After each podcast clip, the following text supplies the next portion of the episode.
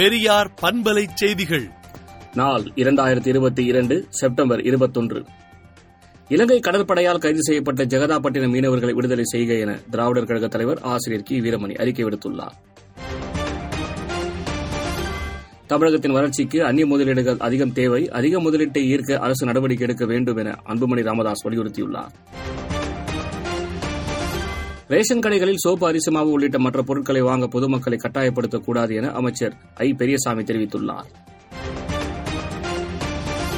குமரி மாவட்டத்தில் விதிகளுக்கு புறம்பாக குவாரிகள் செயல்படவில்லை என்று அமைச்சர் மனோ தங்கராஜ் தெரிவித்துள்ளார் தமிழ்நாடு சட்டப்பேரவையின் முன்னாள் தலைவர் சேடப்பட்டி முத்தையா மறைவுக்கு முதலமைச்சர் மு ஸ்டாலின் இரங்கல் தெரிவித்துள்ளார் முன்னாள் சபாநாயகர் சேடப்பட்டி முத்தையாவின் உடல் நாளை மாலை நல்லடக்கம் செய்யப்படுகிறது அரிசி ஆலைகளில் பதுக்கி வைத்திருந்த நூற்றி இருபது கிலோ டன் ரேஷன் அரிசியை பறிமுதல் செய்ய வருவாய்த்துறையினர் நடவடிக்கை மேற்கொண்டனர்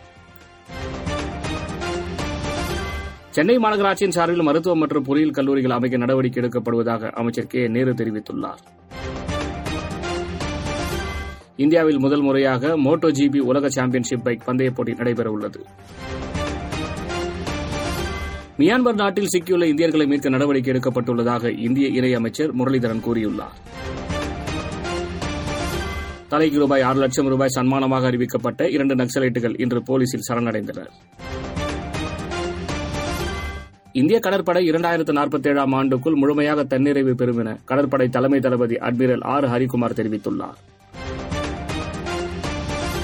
ஜப்பானில் முன்னாள் பிரதமர் ஷின்சோ அபேவுக்கு இறுதி சடங்கு செய்வதற்கு எதிர்ப்பு தெரிவித்து பிரதமர் அலுவலகம் அருகே ஒருவர் தீக்குளித்துள்ளார் ரஷ்ய ராணுவத்தை அணிதிரட்டவும் அச்சுறுத்தல் ஏற்பட்டால் எந்த எல்லைக்கும் செல்ல தயார் என அதிபர் புதின் அறிவித்துள்ளார் முந்தைய இரண்டு நிலநடுக்கங்களின் நினைவு நாளில் மெக்சிகோவை பயங்கர நிலநடுக்கம் தாக்கியது ராணி எலிசபெத் மறைவால் மேலும் ஒரு வாரம் அரசு குடும்பத்தினர் துக்கம் கடைபிடிக்க வேண்டும் என்று தெரிவிக்கப்பட்டுள்ளது விடுதலை நாளேட்டை விடுதலை டாட் இன் இணையதளத்தில் படியுங்கள் பெரியார் பண்பலை செய்திகளை நாள்தோறும் உங்கள் செல்பேசியிலேயே கேட்பதற்கு